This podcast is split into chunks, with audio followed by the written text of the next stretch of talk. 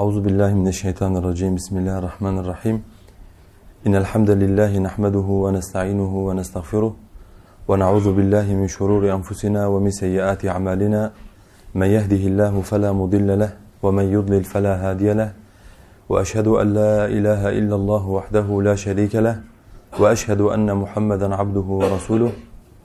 أستعيذ بالله يا أيها الناس اتقوا ربكم الذي خلقكم من نفس واحدة وخلق منها زوجها وبث منهما رجالا كثيرا ونساء واتقوا الله الذي تساءلون به والأرحام إن الله كان عليكم رقيبا يا أيها الذين آمنوا اتقوا الله حق تقاته ولا تموتن إلا وأنتم مسلمون. يا أيها الذين آمنوا اتقوا الله وقولوا قولا سديدا. يصلح لكم أعمالكم ويغفر لكم ذنوبكم ومن يطع الله ورسوله فقد فاز فوزا عظيما. أما بعد فإن أصدق الحديث كتاب الله وخير الهدي هدي محمد وشر الأمور محدثاتها وكل محدثة بدعة وكل بدعة ضلالة وكل ضلالة في النار. Değerli kardeşlerim, biliyorsunuz tevhid müdafası derslerimizi yaparken hakimiyet Allah'ındır dedik en son konu başlığı olaraktan ve bu konunun alt başlıklarını anlatmaya başladık. Önce demiştik ki biz Müslümanlar olarak hakimiyet kayıtsız ve şartsız Allah'ındır dediğimizde biz bununla dört tane maddeyi kastediyoruz. Bir, hakimiyet kayıtsız şartsız Allah'ındır. Buna bu şekilde itikad etmek. İki, yönetici konumunda olan insanların Allah'ın indirdikleriyle hükmetmesi. Üç, yönetilen konumunda olan insanların bu hakkı sadece ve sadece Allah'a vermesi, bu hakkın Allah'ın dışında varlıklara verildiği seçimlere katılmak ve benzeri şeylerden kaçınması. Dört, bir çekişme veyahut da bir sıkıntı olduğu zaman sadece ve sadece Allah'ın kitabına ve Resulünün sünnetine başvurmak, tağutun mahkemelerinden iştinab etmek, tağutun mahkemelerinden uzak durmak. Bu dört tane madde hakimiyet Allah'ındır dediğimizde bu dört tane itikadı kastediyoruz. Şimdi biz bunun üç tanesini anlattık zaten. En son geçen hafta e, oy vermenin hükmünü anlattım. Size ondan önceki haftada demokrasiyi anlattım. Şimdi kardeşlerim biliyorsunuz hak ehli ne zaman kitabın ve sünnetin muhkem naslarına yapışıp ortaya güzel bir itikat koyarlarsa Rablerini razı edecek bir itikat mutlaka kalplerinde hastalık bulunan nifak ve şüphe ehli insanların kafalarını karıştırmak için ortaya şüpheler atarlar. Bununla alakalı ben tevhid müdafası derslerinin üçüncü dersini tamamen bu konuya ayırmıştım. Şöyle ki şer'i naslarla nasıl muamele etmeliyiz diye bir soru sormuştuk. Demişti ki Allah Azze ve Celle kendi kitabındaki ayetleri iki kısma ayırmış. Muhkem olan ayetler, bir de müteşabih olan ayetler.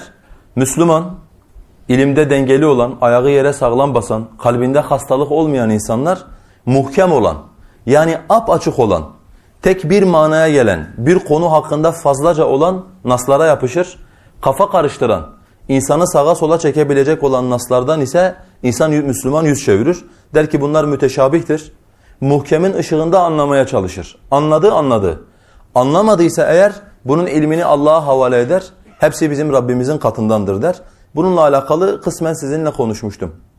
Fakat bu derste inşallah hakimiyet Allah'ındır dediğimiz zaman ister buna itikad etme anlamında olsun, ister Allah'ın indirdikleriyle hükmetme anlamında olsun, isterse de bu hakkı Allah'tan başkasına vermek adına olsun, e, ortaya atılan bir takım şüpheler var. İnşallah bu dersten itibaren bu şüpheleri tane tane ele alıp e, bu şüphelere cevap vermeye çalışacağım. Şimdi kardeşlerim öncelikle ben şunu söyleyeyim. Hani bir bu konuyla ilgili bir mukaddime yapacağım. Şüphe hakkın olmuş olduğu yerde şüphe kaçınılmazdır. Mutlaka şeytanlar kendi dostlarına vahyetmek suretiyle insanların kafalarını karıştırmaya çalışırlar. Bakın Allah Resulü'nün döneminde sahabeye bile bu tip durumlar vakı olmuş.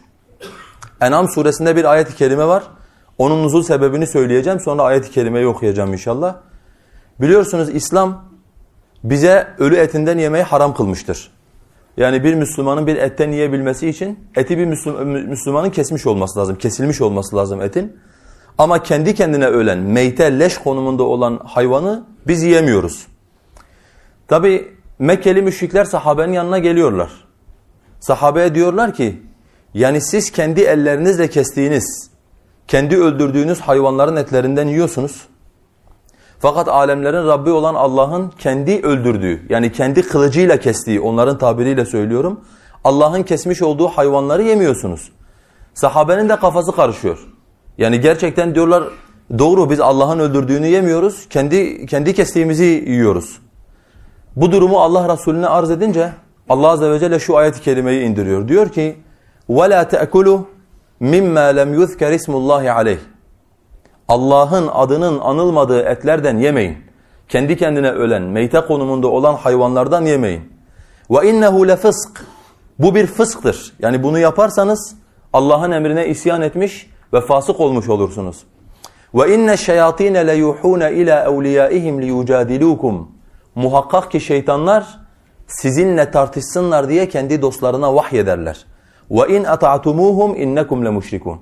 Eğer siz onlara itaat ederseniz o zaman siz de müşriklerden olursunuz diyor Allah azze ve celle. Bunu kime söylüyor? Bunu yeryüzünün en hayırlı olan insanlarına söylüyor. Şimdi burada kardeşlerim Bizi asıl ilgilendiren ifade nedir? Bizi asıl ilgilendiren ifade şudur. Şüphesiz ki şeytanlar sizinle tartışsınlar diye kendi dostlarına vahyederler. Bir gün İbni Abbas'ın yanına geliyorlar. Diyorlar ki ey İbni Abbas, muhtar, muhtar as-Sakafi kendisine vahiy indiğini söylüyor. Dün gece bana vahiy geldi diyor.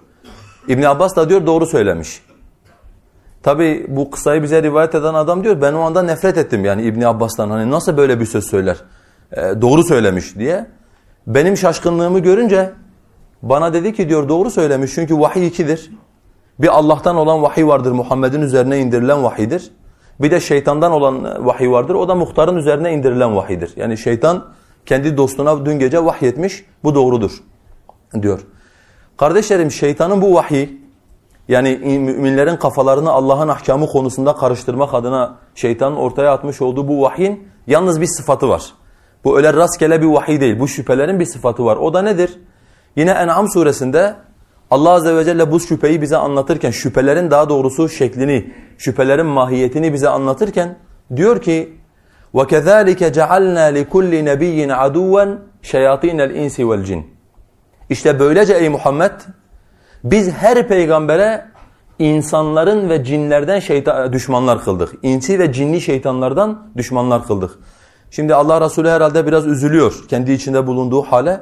E bütün yeryüzü Allah Resulüne düşmanlık ediyor. Yani bugün muvahhidler ne yaşıyorlarsa Allah Resulü de o gün aynısını yaşıyordu. En yakınlarından olmak üzere bütün insanlar ona düşmanlık ediyorlardı. Allah Allah kendi Resulünü teselli ediyor sallallahu aleyhi ve sellem. Diyor ki ona yani bu sadece sana has bir durum değildir ey Muhammed. Bu aynı zamanda bizler için de bir tesellidir. Biz bütün peygamberlere, hiçbir peygamber yoktur ki mutlaka insi ve cinni şeytanlar onlara düşmanlık etmiştir diyor Allah Azze ve Celle. Peki ne yaparlar bu insi ve cinni şeytanlar? yuhi ba'duhum ila ba'din zuhrufel kavli gurura. Onlar birbirlerine süslü sözü, süslü sözü ifadeye dikkat edin. Bir aldatma olarak birbirlerine vahyederler. وَلَوْ شَاءَ رَبُّكَ مَا فَعَلُوهُ Senin Rabbin dileseydi bunu yapamazlardı. Yani şeytanların birbirlerine vahiy vermesi, insanların kafalarını karıştırması Allah'ın müsaade ettiği, Allah'ın dilemesiyle olan bir şeydir. وَلَوْ شَاءَ رَبُّكَ مَا فَعَلُوا فَزَرْهُمْ وَمَا يَفْتَرُونَ Sen onları ve onların din konusunda iftiralarını bir kenara bırak diyor. Peki aklınıza belki şöyle bir soru takılabilir. Yani madem Allah dileseydi bunlar ortaya böyle şüpheler atamayacaklardı. Niye o zaman Allah müsaade etti? Yani Allah diyor Rabbin dileseydi bunu yapamazlardı. وَلِتَسْغَى اِلَيْهِ اَفْئِدَةُ الَّذ۪ينَ لَا يُؤْمِنُونَ بِالْآخِرَةِ Ta ki ahirete inanmayanlar ona kulak versinler. Ona kalplerini, ona akıllarını uzatsınlar diye diyor Allah Azze ve Celle. Yani bu bir imtihandır. Allah şeytanlara süslü sözü vahyetmelerine müsaade eder ki kullarını imtihan etsin. Hele kulları Allah'ın kelamına mı kulak verecekler yoksa şeytanların süslü sözlerine mi kulak verecekler? Şimdi bu ayet-i kerimenin başına dönüyorum. Her peygambere insi ve cinni şeytan kıldık. Ebu Zer diyor ki ben bir gün geldim Allah Resulü'nün yanına bana sordu dedi ki ey Ebu Zer namaz kıldın mı? Ben dedim ki hayır ey Allah'ın Resulü. E, namaz kıl o zaman ey Ebu Zer dedi. Ben namaz kıldım. Sonra bana sordu insi ve cinni şeytanlardan Allah'a sığındın mı Ebu Zer? Ebu Zer diyor ben şaşırdım dedim ki ey Allah'ın Resulü insanın da mı şeytanı vardır? Yani tamam hani cinni cinni şeytanları anladık.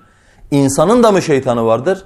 Bana dedi ki evet insanın da şeytanı vardır e, diye. İbn Kesir bu rivayetin bütün yollarıyla beraber kuvvet kazandığını söylüyor, hasen olduğunu söylüyor. Yani insanoğlunun da içerisinde şeytanlar vardır. Cinlerin arasında da şeytanlar vardır. Hani Bakara suresinde Allah azze ve celle insi şeytanlar kimlerdir? Bakara suresinde Allah azze ve celle münafıkları anlatırken diyor ki: "Ve iza laqul lezina amenu qalu amanna ve iza laqul lezina amenu qalu inna ma'akum." Onlar iman edenlerle karşılaştıkları zaman biz iman ettik derler veya biz de sizinle beraberiz derler. Sonra Allah azze ve celle diyor ki: "Ve iza halu ila qalu inna ma'akum innema nahnu mustehzi'un." Fakat onlar kendi şeytanlarıyla baş başa kaldıklarında Burada şeytanlar kimdir? İnsanları saptıran, yönetici konumunda olan, hoca konumunda olan, onlara akıl veren insanlardır. Şeytanlarıyla baş başa kaldıklarında biz sizinle beraberiz, biz müminleri aldatıyoruz derler. İnsanların da şeytanları vardır. Ve bu şeytanlar insanları Allah'ın dininden saptırırken bunların sıfatı ortaya şüphe atarlar. Sürekli vahiy verirler birilerine, onların dilinde konuşurlar. Ama bu vahyin bir özelliği var. Vahyin özelliği ne? Bu şüphenin zuhrufel kavli gurura. Yani süslüdür. Böyle zehir balın içine konmuştur. Senin kabul edebileceğin şekilde, senin kulak vereceğin şekilde senin önüne konmuştur. Şüpheyi asli mahiyetiyle insanın önüne koysan hiç kimse şüpheye kulak vermez. Ama şüpheyi süslersin, püslersin, etrafına İslami bir kılıf giydirirsin, getirirsin adamın önüne koyarsın. Adam Allah'ın dinine tabi oluyorum diye şüpheye tabi olur. Geçen gün kardeşler Bizim Enes Hoca ile sohbet ediyoruz. Çocuğuyla alakalı bir konu konuşuyoruz. Çocuğunun bir rahatsızlığı var. Allah Azze ve Celle şifa versin. Ben dedim ki ona abi dedim sen niye çocuğuna bitkisel ilaçlar kullanmıyorsun? Yani daha bu kimyasal ilaçları çocuğa veriyorsun. Dedi ki abi kimyasal bu normal eczaneden satılan ilaçları çocuklar kullanıyorlar. Sorun olmuyor. Ama bitkisel ilacı çocuğa vermek çok zor. Yani çocuk yemiyor, içmiyor veyahut da bitkisel ilaçları. Sebebini de şöyle izah etti. Çünkü dedi çocuklar için yapılan ilaçları öyle renkli renkli hale getirmişler ki hani böyle şekil e, vermişler. Çocuğa verdiğin zaman çocuk onu yiyor. Yani e, renginden ötürü, şeklinden ötürü. E bu diğerinin öyle bir e, albenisi yok, öyle bir çekiciliği yok. Çocuğa versen de yemiyor. Bu dersi hazırlarken dün gece aklıma bu konuşmuş olduğumuz kısa geldi. Yani e, ilaç acı. Çocuğa direkt ilacı kendi halinde vermiş olduğun zaman bitkisel ilaç olduğu gibi çocuk reddediyor, ilacı almıyor. Ama aynı ilacı Etrafını biraz şekle soktun mu, bombona benzettin mi, şekere benzettin mi, çocuğa verdin mi? Çocuk şeker yiyorum diye o ilacı yiyor. İnsanoğlu da aynı böyledir. Yani sen insanoğluna ben seni Allah'ın dininden saptırmak istiyorum. Gayem sırf bu dini bırak terk et diye ben sana bunu yapıyorum desen seni senin şerrinden ve şeytanların şerrinden Allah'a sığınır, senden uzaklaşır. Ama şüphe dediğimiz Allah özellikle buna dikkat çekiyor. Zuhrufal kavl.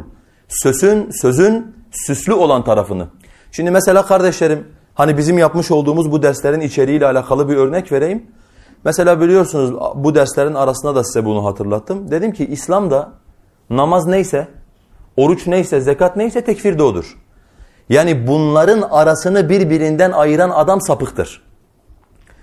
Namaz da şer'i bir hükümdür. Allah onu semadan indirmiştir. Oruç da şer'i bir hükümdür. Allah onu semadan indirmiştir. Kafir, müşrik, fasık, münafık bu isimler de şer'i isimlerdir. Allah bunları semadan indirmiştir. Ve Kur'an-ı Kerim'de namazdan da, oruçtan da, zekattan da daha fazla zikredilir. Yani bu şer'i hükümler, bu şer'i hudutlar Kur'an-ı Kerim'de bunlardan daha fazla zikredilir. Şimdi diyelim ki mesela biri gelse bize dese ki işte ben seni tekfirden sakındırıyorum. Allah'ın tekfir ettiklerini tekfir etme. Niye seni sakındırıyorum? Ya gerek yok bu bizim asrımızın gereklerine uymuyor dese siz ona direkt tepki tepki göstereceksiniz. Yani bunu kabul etmeyeceksiniz. Ama aynı adam size bunu şu elbise içinde sunduğu zaman Ya kardeşim İslam işte aşırılığı yasaklamıştır. Doğru İslam aşırılığı yasaklamıştır. Buna dair yüzlerce nas vardır. E tekfir de bir aşırılıktır. Ben bundan ötürü seni hiç kimseyi tekfir etmekten sakındırıyorum. Allah'tan kork bu konuda dediğinde zayıf kalpli olan, ahirete tam iman edememiş olan insanlar bu tip şüphelere şey yapabiliyorlar, kulak veriyorlar. Onun için bütün şüpheler hiçbir zaman şüphe kendi mahiyetinde Müslümanın önüne gelmez. Şüphe her zaman bir kılıfın, şer'i bir kılıfın içerisine bürünür ve Müslümanın önüne bu şekilde gelir. Zaten bundan ötürü kardeşlerim Allah Resulü diyor ki İnnemâ ehâfu aleykum cidâlul münâfiki alimul lisan. Ben sizin hakkınızda en fazla korkmuş olduğum şey nedir biliyor musunuz? Münafığın tartışması dili alim olan, yani Allah'ın ayetlerini okuyabilen, peygamberin hadislerinden bir şeyler okuyabilen, dilinde ilim olan. Ama münafık sizinle tartışıyor. Ben sizin için asıl bu insanlardan korkuyorum diyor. Yani aslında kendisi iman etmemiş. Kendisi hak ehli olan insan değil. İnsanlara Allah'ın dinini anlatıyor ve insanlara Allah'ın dinini anlatırken asıl gayesi de insanları Allah'ın dininden saptırmak.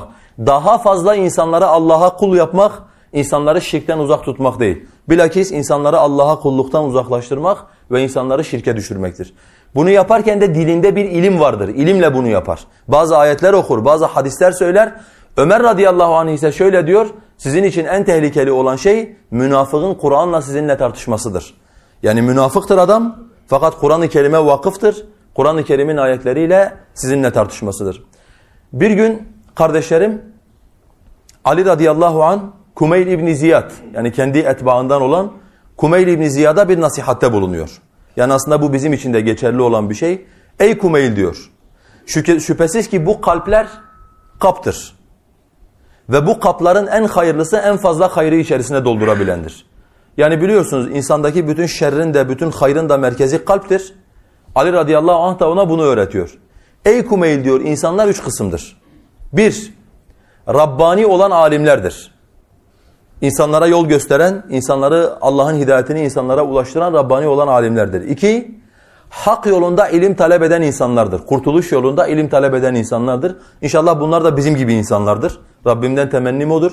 Allah'ın dinini daha güzel yaşayabilmek için, Allah'ın dinini öğrenmek için çaba sarf eden insanlardır. Üç, her sese kulak veren, her esintinin peşine giden ayak takımıdır diyor Ali radıyallahu anh. Üçüncü sınıf da bunlardır. Bunların özelliği nedir? Bu çok uzun bir söz. Ben parçalarını, ilgili parçalarını söylüyorum. Ortaya bir şüphe atıldığı anda onun kalbinde yer eder o şüphe diyor. O ilmin nuruyla aydınlanmamış olan ve sağlam bir rükne, sağlam bir dayanağa sırtını dayamamış olan insandır. Bir şüphe diyelim atıldı ortaya. Kafa karıştıran bir şey geldi adamın önüne. Anında onun kalbinde yer eder. Anında kalbinde ona karşı bir meyil oluşur. Acaba şöyle olabilir mi? Acaba böyle olabilir mi diye kafası karışır. Ali radıyallahu anh anlatmak istediği burada nedir? İlk iki sınıftan olunuz, üçüncü sınıftan olmayınız. Yani ya Rabbani alimler olun insanlara yol gösterin, ya kurtuluş yolunda ilim talep eden, Allah'ın ayetlerini, Resulünün sünnetini öğrenen insanlardan olun. Ama sakın ha, her söz söyleyenin peşinden giden, her esen esintiye kulak veren insanlardan olmayın. Çünkü bunlar ayak takımından olan ve her şüpheden olumsuz etkilenen insanlardır. Değerli kardeşlerim bu şüpheyle alakalı bu kısmı söyledikten sonra elbette ki hakimiyet konusunda da insi ve cinni şeytanlar boş durmuyorlar ve ortaya birçok şüphe atıyorlar.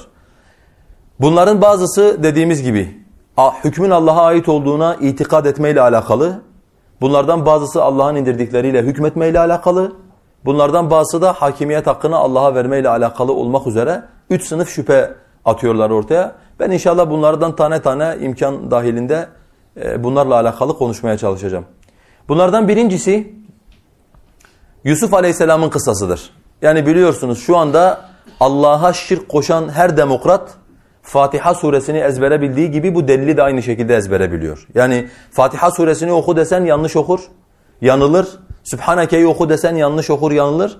Ama Yusuf Aleyhisselam'ın kıssasıyla alakalı bu kıssa bize ne anlatıyor, ne anlatmak istiyor desen ilk aklına gelen şey demokrasi sistemde parlamentoya girilip İslam'a bu yolla hizmet edilebilir der.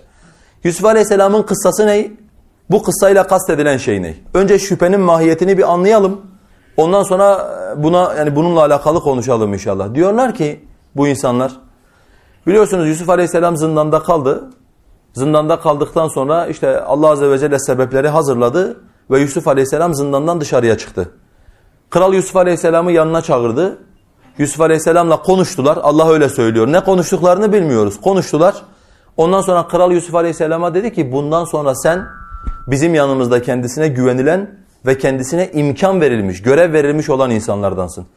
Yusuf Aleyhisselam da dedi ki bu kıtlık döneminde beni hazinenin başına getir. Yani beni müsteşar yap, hazine müsteşarı yap, hazine bakanı yap, maliye bakanı.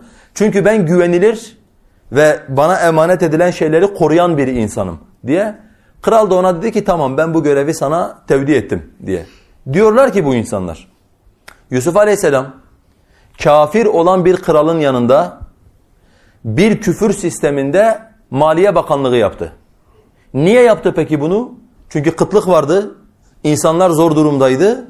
Yusuf Aleyhisselam umumun maslahatına olan bir konuda yani bütün insanlığa fayda sağlayacağı bir konuda Maliye Bakanı olmayı kabul etti ve insanlara bu şekilde bir peygamber olarak insanlara hizmet etti. Küfür sisteminde Maliye Bakanı. Biz de diyorlar aynı şekilde şu anda sistemi bu adamların eline bırakırsak bu adamlar çalıyorlar, çırpıyorlar, e, perişan ediyorlar ülkeyi. Doğru mu söylüyorlar? Doğru söylüyorlar. Yani mesela CHP'nin ülkeyi yönetmiş olduğu dönemde, işte koalisyonların ülkeyi yönetmiş olduğu dönemde ekonomik olarak ülkenin durumu ortadaydı. Çalıyorlar, çırpıyorlar. Biz de bu küfür sisteminde bir noktaya gelip umumun faydasına olacak şekilde biz Müslümanlara hizmet etmek istiyoruz. Bizim durumumuz aynı Yusuf Aleyhisselam'ın durumu e, durumu gibidir.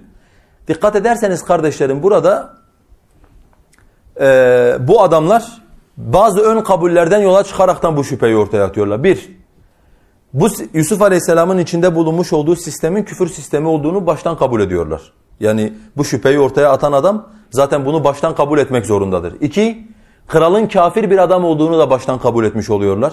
Yani hani şimdi e, bize diyorlar ya örnek veriyorum. E, bu adamlar tekfircidirler diye.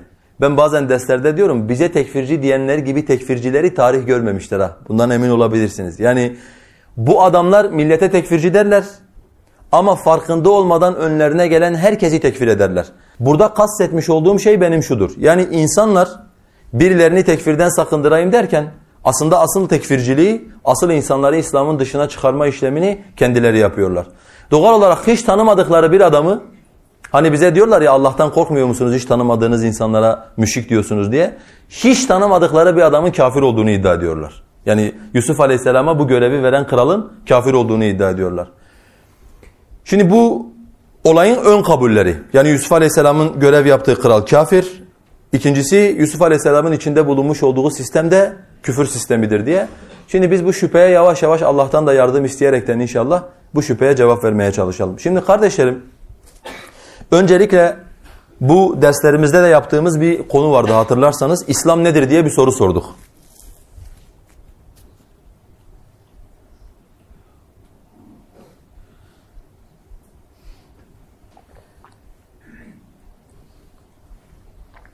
İslam üç tane maddeden müteşekkildir dedik.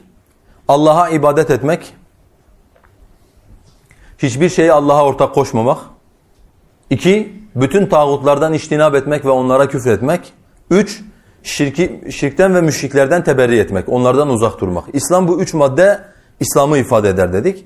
Bir ders boyunca tağuttan iştinab etmek nedir bunu anlattık zaten. Yani tağut nedir, tağuttan iştinab etmek nedir bunu anlattık. O derslerde anlatmış olduğumuz bir konu vardı. Onu tekrar edelim inşallah. Hatırlarsanız biz dedik ki kardeşlerim, bütün peygamberleri Allah yeryüzüne bir vazifeyle göndermiştir. Nedir bu vazife? Allah azze ve celle Kur'an-ı Kerim'de diyor ki: "Velakat kasem olsun ki." Yani bu söyleyeceği şeye Rabbimiz yemin ediyor. Kasem olsun ki diyor. "Ba'atna fi kulli ummetin rasula en i'budullaha veştenibut tagut." Biz her kavme peygamber gönderdik istisnasız. Her kavme ya peygamber bizzat kendisi gelmiştir veya peygamberin daveti bizzat kavmin kendisine ulaşmıştır. Hiçbir kavim yoktur ki yeryüzünde ya peygamberi ya da peygamberin davetini görmüş olmasın. Allah Azze ve Celle bu şekilde söylüyor. Peki bunların vazifesi neydi? Bunların mühimmesi neydi? En i'budullaha ve iştenibut tağut. Allah'a ibadet edin ve tağutlardan iştinab edin. Şimdi kardeşlerim Yusuf Aleyhisselam da bir Rasulse eğer kavmine gönderilmiş olan bir peygamberse Öyleyse Yusuf Aleyhisselam da bu davetle gönderilmiş. Yani Yusuf Aleyhisselam'ın da vazifesi kendi kavmine diyecek ki ey kavmim Allah'a ibadet edin ve Allah'ın dışındaki bütün tağutlardan, ibadet edilen bütün tağutlardan iştinab edin diye. Yusuf Aleyhisselam'ın vazifesi de bu. Peki tağut nedir? Tağutun kısımları vardır dedik. Bunlardan bir tanesini şöyle anlattık sadece. Dedi ki Allah Azze ve Celle Nisa suresi 60. ayette Allah'ın kanunlarının dışında kanunlarla insanlara hükmetmiş olan insanların Allah Azze ve Celle bunları bizzat tağut diye isimlendiriyor. Yani Kur'an-ı Kerim'de tağutun tanımı Nisa suresi 60. ayette Allah'ın ve Resulünün kanunlarının dışında kanunlarla hükmeden insanlardır. Yuridune en yetehakemu ile tağut. Onlar tağuta muhakeme olmak istiyorlar diyor Allah. Bu anlamda kullanıyor. İbn Abbas'ın öğrencisi Mücahit de demişti ki tağut insanların çekişmelerinde kendilerine muhakeme olduğu, kendilerine başvurduğu ve insanların yönetimini elinde bulunduran insanlardır. Öyleyse Yusuf Aleyhisselam kendi kavmine şunu söylemekle gelmiş. Ey kavmim Allah'ın kanunlarının dışında kanunlarla hükmeden bütün yöneticilerden iştinab edin. Ey kavmim sizin yönetiminizi elinde bulunduran ve Allah'ın indirdiğiyle hükmetmeyen bütün yöneticilere küfredin diye. Eğer Yusuf Aleyhisselam bu vazifeyi yerine getirmemişse haşa Yusuf Aleyhisselam o zaman kendi risalet görevine hainlik etmiş demektir. Onu böyle bir şeyi onun hakkında söylemekten Allah'a sığınırız. Şimdi Yusuf Aleyhisselam peki bu genel teorik olan bir şey. Peki Yusuf Aleyhisselam gerçekten bunu yaptı mı? Evet Yusuf Aleyhisselam bunu yaptı. Yani Yusuf suresinde Allah Azze ve Celle onun risalet görevine bağlı kaldığının altını kalın çizgilerle çiziyor. Neredeyken hem de daha zindandayken, mazlum ve mustazaf bir durumdayken kendi arkadaşları Yusuf Aleyhisselam'ın yanına geliyorlar. Yanında kalan iki arkadaşı. Yusuf Aleyhisselam'a diyorlar ki ey Yusuf biz bir rüya gördük. Rüyalarını anlatıyorlar. Seni de muhsin olan insanlardan zannediyoruz. Yani sen iyi bir insansın. Bizim bu rüyamızı bize tabir eder misin? Şimdi ne beklersiniz? Yusuf Aleyhisselam bu sorunun cevabı olaraktan onlara rüyalarını anlatacak. İşte senin rüyan şu anlama gelir, seninki bu anlama gelir. Yusuf Aleyhisselam onların rüyalarını tabir etmiyor. Onlara diyor ki ben size yemek gelmeden önce sizin rüyalarınızı size tabir edeceğim. Bu Allah'ın bana öğretmiş olduğu bir ilimdir. Bu kadar ama rüyayı tabir etmiyor. Ne diyor peki onlara kardeşlerim? İnni taraktu millete kavmin la yu'minun billahi ve hum bil ahireti hum kafirun. Vettaba'tu millete abai İbrahim ve İshaq ve Yaqub. Ma kana lana en nuşrike billahi min şey.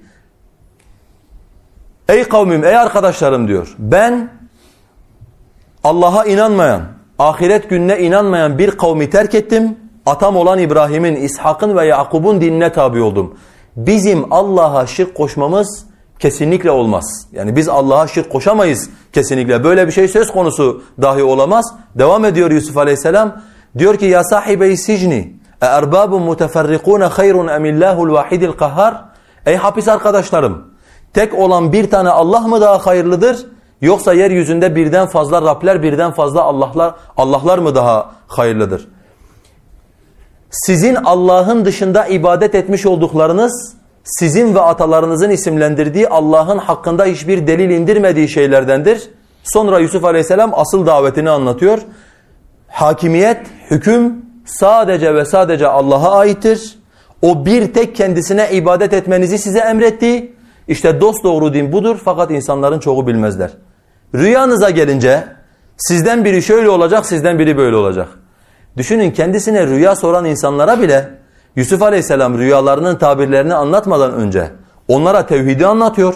Hakimiyetin Allah'a ait olduğunu, İbrahim'in milletine tabi olmanın zorunlu olduğunu, tek Allah'ın tek bir tane Allah olduğunu ve dost doğru dinin de bu olduğunu anlatıyor. Ondan sonra Yusuf Aleyhisselam onların rüyalarını tabir ediyor. Şimdi biz bu ayetleri bu şekilde okuyunca biraz tuhaf gelebilir bize. Pek içindeki manayı anlamıyoruz. Şöyle bir örnek vereyim daha iyi anlayın inşallah kardeşlerim. Yolda gidiyorsunuz. Diyelim ki benimle karşılaştınız. Elinizde bir kağıt parçası var. Kağıt parçasını getirdiniz dediniz ki e, beyefendi bana şu adresi tarif eder misiniz? Ben de aldım adresi elime baktım. Dedim ki bak ey insan Allah'ın dışında ilahlara ibadet etme. Allah'a şirk koşma.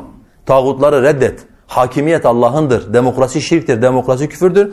Abi aramış olduğun yer sokağın sonunda sola döndün mü aradığın yer oradadır desem şaşırırsınız öyle değil mi? Adama bak ben adama adres sordum. Adam önce bana itim. Yusuf Aleyhisselam'ın durumu böyledir. Yani Yusuf Aleyhisselam o dönemde belki insanların şaşıracağı bir şey yapıyor. Rüya sorana tevhid anlatıyor. Soru sorana tevhid anlatıyor Yusuf Aleyhisselam. Ve anlatmış olduğu tevhidin mahiyeti de bir noktaya dikkat çekiyor. Hüküm sadece ve sadece Allah'a aittir. Ve Allah sizin ona ibadet etmenizi emretti. Onun dışındaki şeylere ibadet etmenizi yasakladı. Dost doğru din budur e, diye. Şimdi kardeşlerim Allah için şöyle düşünelim. Yani şu soruyu soralım. Böyle bir adamın bu sıfatlara sahip olan bir adamın cezaevinden çıktıktan sonra rahata kavuştuktan sonra ya arkadaşlar ben size cezaevindeyken işte hakimiyet Allah'ındır. Tağutları reddedin, tağutlardan iştinab edin dedim ama cezaevinden çıktığımda bildiğiniz gibi değil. Şartlar değişti. Siz de bir gün beni anlayacaksınız. Hani şu anki müşrikler bize söylüyorlar. Biz de bir zamanlar sizin gibiydik. Sonra biz de baktık başka bir çıkar yolu yok. Biz de mecbur bu işlerin içerisine girdik. Bir de utanmadan adam şunu da ekliyor üzerine. Ya ben de senin gibiydim diyor. Hatta bir gün Bayrampaşa'da bir yere gittim.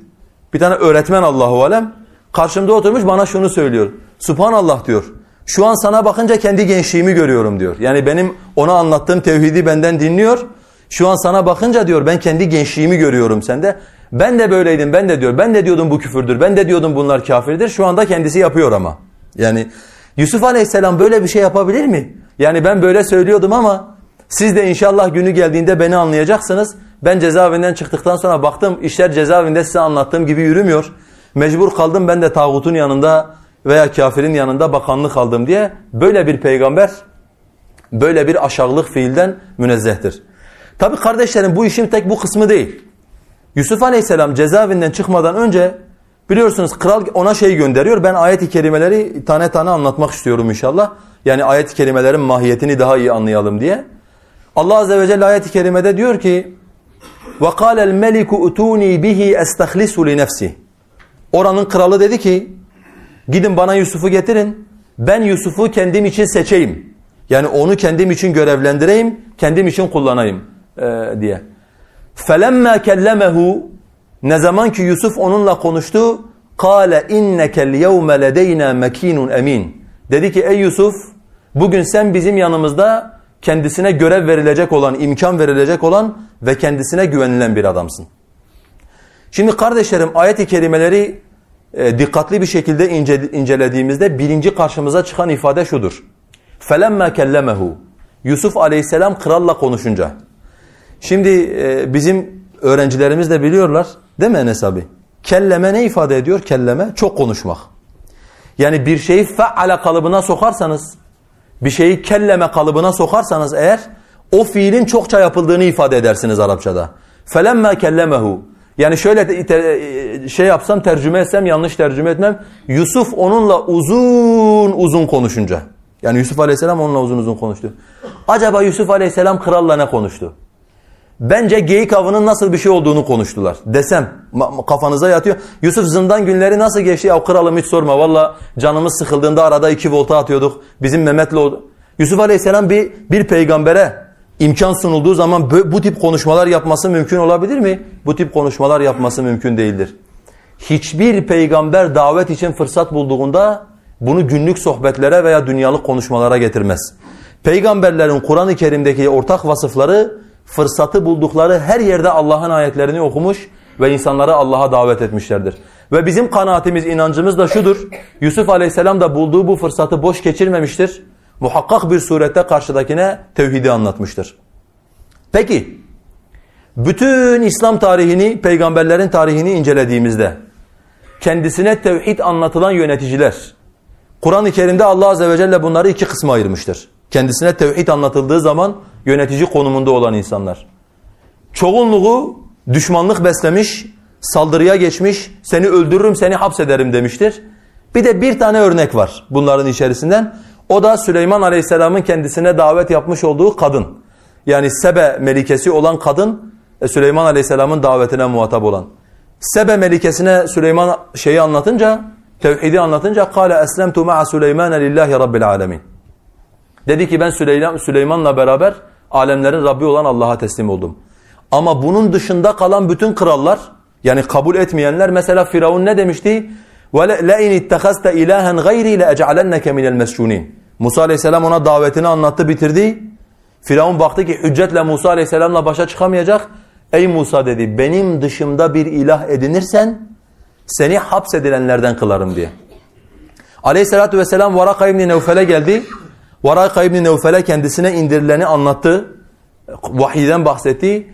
Varaka İbni Nevfel dedi ki keşke kavmin seni çıkardığında ben genç bir adam olup sana yardım etseydim. Peygamber aleyhissalatü vesselam şaşırdı. اَوَ مُخْرِجَيَّهُمْ Onlar beni çıkaracaklar mı ey Varaka dedi. Şimdi kendi kendine düşündü herhalde. Anamız babamız ona feda olsun. Benim gibi doğru sözlü, benim gibi insanlara zarar vermeyen, insanlara sadece hakkı anlatan bir adamı acaba niye yurdumdan çıkarıp niye yurdumdan kovsunlar ki? Buna şaşırdı. Varaka ona bütün peygamberlerin tarihinden ortak şeyi söyledi. Dedi ki lem ye'ti raculun kat bimisli ma ci'te bihi illa udiye. Senin getirdiğini getiren hiçbir adam yoktur ki mutlaka insanlar tarafından düşman edinilmiştir diye. Bu davete icabet etmeyenlerin ortak sıfatıdır. Davete icabet etmedikleri zaman şey yaparlar, düşmanlık yaparlar. Allah azze ve celle Salih aleyhisselamı anlatıyor.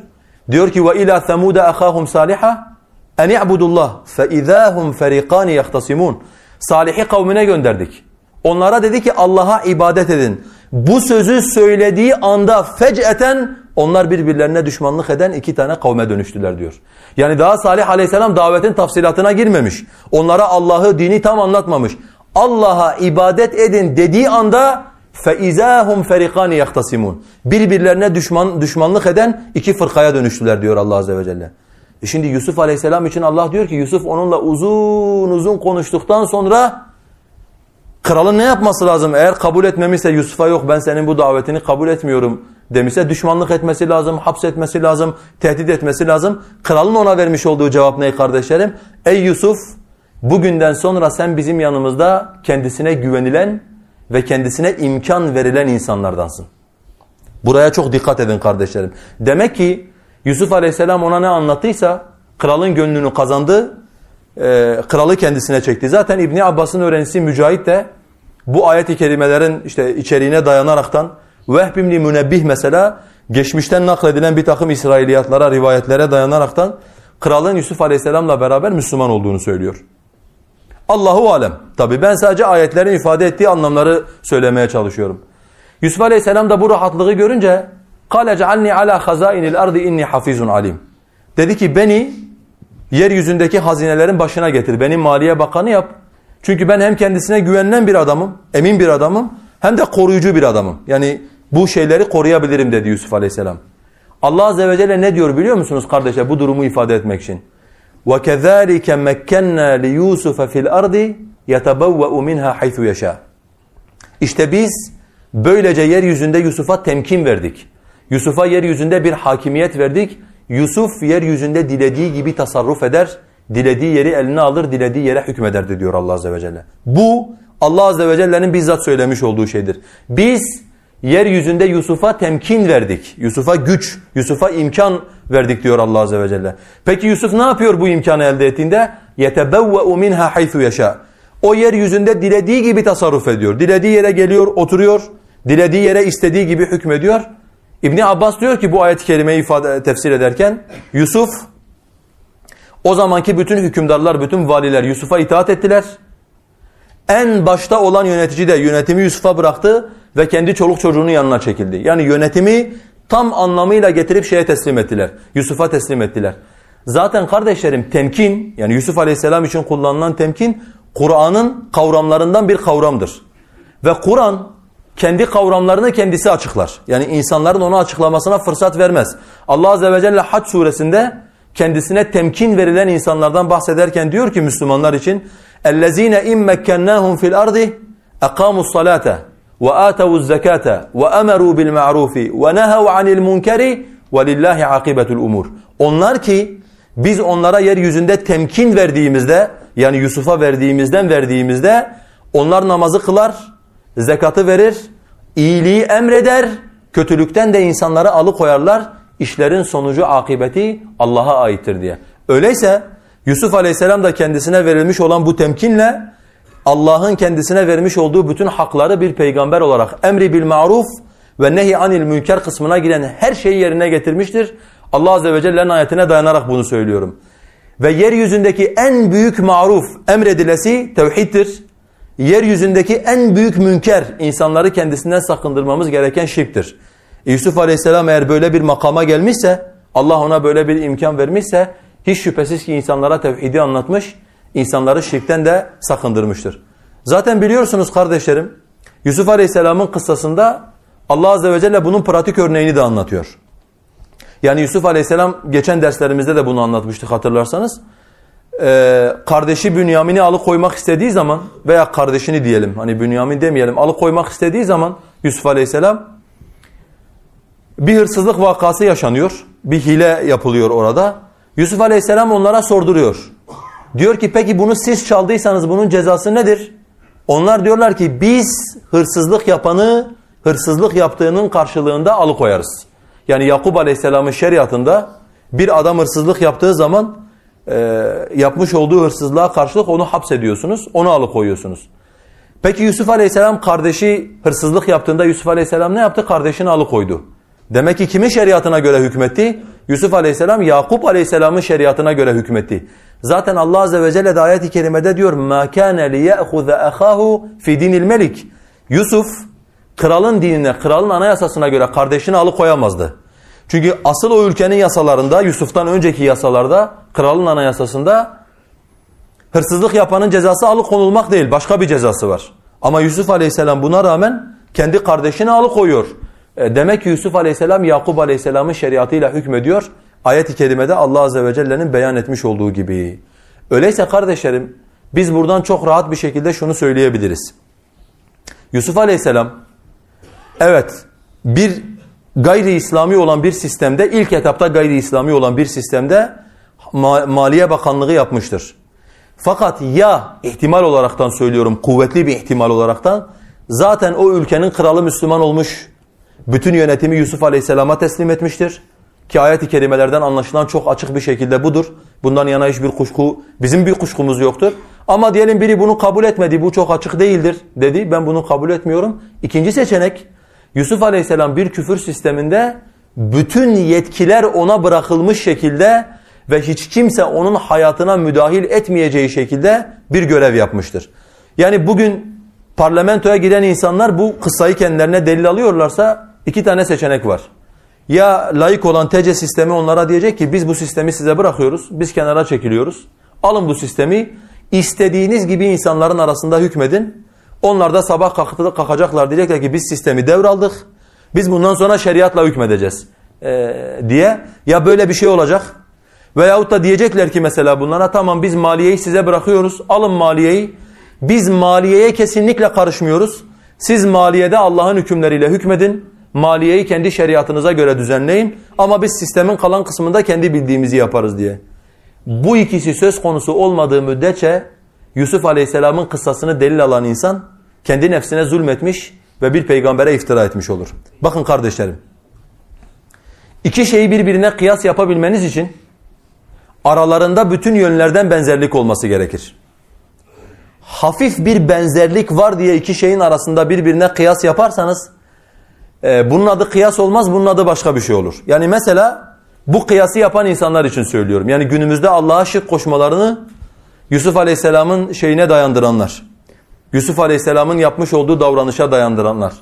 Ben bunların alimlerine desem ki kardeşlerim, Allah Azze ve Celle size kendi katından bazı ayetler vermiştir. Siz de buna rağmen arada bir günah işliyorsunuz. Günah işlemeyen hiçbir insan yoktur. Hepimiz günah işliyoruz. Allah Azze ve Celle affetsin. Allah Azze ve Celle de Araf suresinde kendisine ayetlerini verdikten sonra günah işleyen adama onun misali köpeğin misali gibidir diyor. Sen de köpeksin o zaman. Şimdi kıyas yapıyorum ben. Hani Allah Azze ve Celle diyor ki ayeti kerimede biz ona ayetlerimizi verdik ondan sonra günah işledi. Yeryüzüne meyletti şeytana tabi oldu diyor. Bu fetvayı veren Yusuf Aleyhisselam parlamentoya girmiştir. Biz de parlamentoya girebiliriz diyenlere söylüyorum. Diyorum siz de Allah size ayetlerini verdi mi? Verdi. E siz de arada bir günah işliyorsunuz. Yani günah işlemeyen var mı aramızda? Günah işlemeyen, şeytana uymayan var mı? Şeytana uymayan yok aramızda. Öyleyse sen de köpeksin. Affınıza sığınarak söylüyorum bunu. Öyleyse sen de şeysin, dili dışarıda soluyan bir köpeksin desem adam saldırır bana. Doğru mu? Sen nasıl beni ona kıyas ediyorsun der. Yani aralarında bir fark yok açıkçası. Ama hani farz edelim sen nasıl beni ona kıyas ediyorsun der. O adam yeryüzüne meyletti. Yeryüzüne meylettikten sonra şeytana tabi oldu. Ondan sonra Allah'ın ayetlerini sattı. Allah'ın ayetlerinden yılanın derisinden sıyrıldığı gibi sıyrıldı gitti. Allah ondan sonra ona bunu söyledi. Ha. Demek ki iki şey birbirine kıyas edebilmem için her yönden birbirlerine benzemesi gerekiyor. Bazı yönlerden birbirlerine benziyor olmaları iki şeyi birbirine kıyas edebilmemiz anlamına gelmez. Doğru mu kardeşlerim? Yani siz mesela birini överken birine şöyle diyelim ki gözü çok güzel olan bir kadın var karşınızda. Onun gözünü öveceksiniz ona. Ona dediniz ki senin gözün aynı eşeğin gözlerine benziyor o zaman sen eşeksin mesela. Siz karşıdakini övmüş olmazsınız. Karşıdakine hakaret etmiş olursunuz. Çünkü iki şeyin aynı olabilmesi için her yönden birbirlerine benzer olmaları gerekir. Yusuf Aleyhisselam'ın kıssasını da birilerinin kendilerine delil alabilmeleri için, kendi işlerinde bulundukları vakayı Yusuf Aleyhisselam'ın kıssasına kıyas edebilmeleri için her yönden birbirine benziyor olması gerekir. Mesela ne olması lazım? Bir, Yusuf Aleyhisselam parlamentoya girmeden önce seçim meydanlarına çıkıp Allah'ın zahir batın haram kıldığı her türlü yalana atması gerekir. Çünkü bunlar öyle yapıyorlar. Yani e, yalan nedir? İnsanlara anlatmak istiyorsanız diyelim ki böyle bir dersiniz var. Çok kendinizi yormanıza gerek yok. Herhangi bir siyasetçiyi açıp bir siyasetçinin konuşmasını dinlettikten sonra işte yalan budur diyebilirsiniz. Yani ve abartmış ne abartmış olursunuz ne yalan söylemiş olursunuz. Çünkü siyasetçinin işi yalan söylemektir. Yusuf Aleyhisselam'ın seçimden önce meydanlara çıkıp insanlara yalan söylemesi gerekir. Seçimi kazandıktan sonra Yusuf Aleyhisselam'ın parlamentoya girdikten sonra Allah'ın kanunlarının dışında kanunlara, laikliğe, demokrasiye, küfre bağlı kalacağına dair yemin etmesi gerekir. Yönetime geldikten sonra Yusuf Aleyhisselam'ın münkerata müdahale etmeyip bütün münkeratı kendi haline terk etmesi ve insanların istediği gibi münker işlemesi yönetimde Allah'a şirk koşmasına müsaade etmesi gerekir. Başka ülkelerle anlaşma yapıyorum adı altında Müslümanlara karşı kafirlerle işbirliği yapıp e, Müslümanlara saldırması gerekir. Bunlar hepsi Yusuf Aleyhisselam bunları yapmışsa eğer günümüzde birilerinin Yusuf Aleyhisselam'la bu yolla İslam'a hizmet ettiği kötünün iyisi olduğu deyip e, bu şekilde Yusuf Aleyhisselam'ın kısasını kendine örnek alabilir. E, ben bu kavme söylüyorum. Vallahi kardeşlerim ben bu kavme şunu söylüyorum.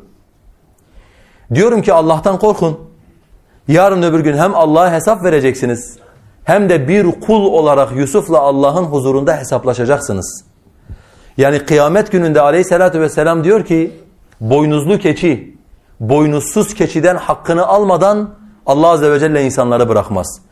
Keçi dahi birbirinden hakkını talep edecek. Serçe yahu serçe. Aleyhissalatü vesselam diyor kim bir serçeyi haksız yere öldürürse kıyamet gününde serçe Allah'ın huzuruna gelecek. Ya Rabbi diyecek hiçbir menfaat olmaksızın bu adam beni öldürdü benim hakkımı bundan al. Allah Azze ve Celle hayvanın hayvandan, hayvanın insandan hakkını dahi bırakmayacak. Böyle bir gün gelecek. Ve insanlar o günde Allah'tan öyle bir korkacaklar ki yani durumu gördükleri zaman diyecekler ki veil olsun bize. Allah'ın bu mizanı nasıl bir mizandır ki hiçbir küçük ve büyük bırakmaz, hepsini tartıya getirir ve hepsini tartar. Allah Azze ve Celle kıyamet gününde böyle bir tartı kuracak ve insanlar bu tartının karşısında Allah'a hesap verecekler. Hiç Allah'tan korkmuyor musunuz? Yusuf Aleyhisselam sizin karşınıza gelsin. Desin ki kadınlar bana iftira ettiklerinde Allah beni temize çıkardı. Allah peygamberi için ahlaki bir günahı, ahlaki bir zaafı bile peygamberine yakıştırmadı. Koca bir sure indirdi. Benim böyle bir şey yapmadığımı bütün nesillere Allah Azze ve Celle duyurmuş oldu benden sonra. Sen hiç Allah'tan korkmadın mı bana şirk nispet ettin. Sen hiç Allah'tan korkmadın mı bana tağutlara hizmet etmeyi bana nispet ettin. Sen hiç Allah'tan korkmadın mı? Yusuf da benim gibi Allah'a şirk koşmuştur dedin lisani halinle diye. Yusuf aleyhisselam sizden davacı olursa, Yusuf aleyhisselam sizin yakanıza yapışırsa kim o gün sizi Allah'ın elinden kurtaracak? Kim o gün sizi peygamberin hakkını ödemekten veya peygamberin hakkını ödeyemediğinizden dolayı Allah azze ve celle'nin ateşinden kim sizi kurtaracak? Kardeşlerim, normal herhangi bu iftirayı atanlardan birinin yanına gidin. Umuyorum Rabbim bu sözümü onlara da işittirir. Onlara sorun. Efendim diyeyim bir insan peygambere söverse onun hükmü nedir? En beter mürciye bile, en beter mürciye bile tabi bunun tek bir tane istisnası var Elbani. Yani onun biliyorsunuz kafa yapısı biraz değişik işliyor. Onun dışında kalan yeryüzündeki bütün tağutun kulları da dahil olmak üzere kendilerine sorsanız deseniz ki bir adam peygambere söverse Onun hükmü nedir?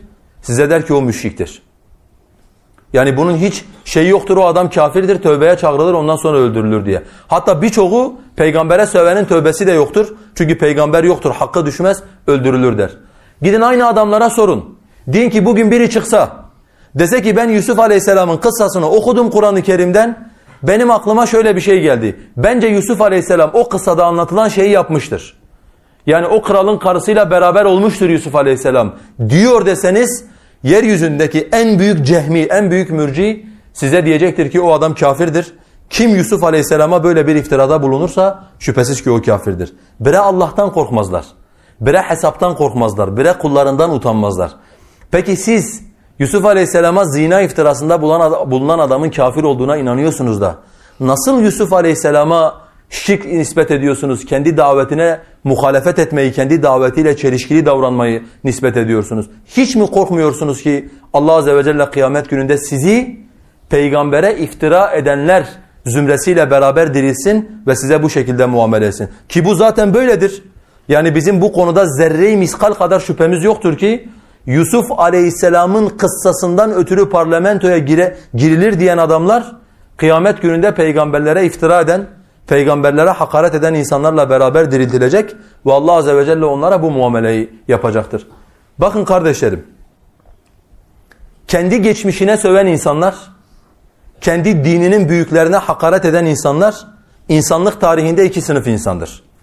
Yani bütün kendini peygamberlere nispet eden taifeleri inceleyin. İki taifenin peygamberlerine ve peygamberlerinin havarilerine onların yanında bulunan insanlara çok ağır bir şekilde hakaret ettiklerini ve iftira ettiklerini görürsünüz. Kimdir bunlar? Birincisi bizim ümmetimizin Yahudileri olan Rafizilerdir. İlk bizim ümmetimizin Yahudileri olan Rafizilerdir.